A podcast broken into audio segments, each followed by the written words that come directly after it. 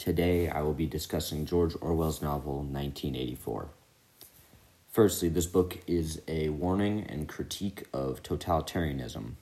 This novel was written in 1948, so George Orwell was using the recently dismantled Nazi Germany and current Soviet Union as inspiration for like the model of his totalitarianism displayed in this book.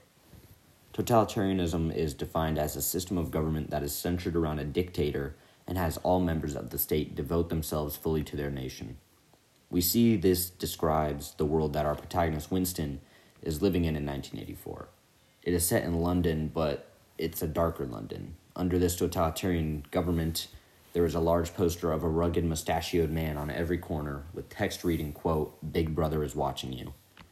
Big Brother is the head of the party that controls London in this world, but it is much worse than that. The government is constantly watching you through TVs and cameras and speakers everywhere. Everything you say and do is being monitored by officials of the state inside of monstrous pyramids that stand much taller than all surrounding buildings. You must watch the government programming and propaganda on the TVs every day, and you must follow all the laws strictly, and the punishment for even the lowest crimes are severe. You're not allowed to have relations with anyone except your spouse, and even for that, you need government permission. You're not allowed to discuss emotion. You're not allowed to read or write anything that isn't from or for the state.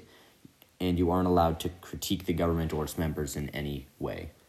There's also a war going on that war going on that people know very little about, and the weapons for that war are being stored in buildings in the city, so there are regular explosions killing civilians.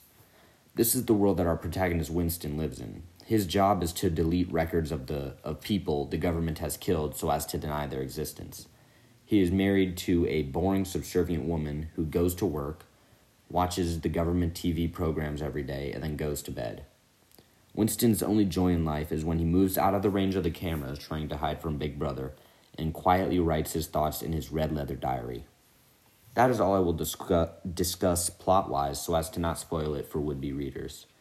I recommend this book to all those who have found what I have discussed to be intriguing. Also, the writing style of this book is very cool and unique, sort of dark and mysterious, and leaving a lot to the imagination while it spends most of its time describing the emotion of the scene, not necessarily what's actually there. I give this book a 4.8 out of 5, and it's a classic.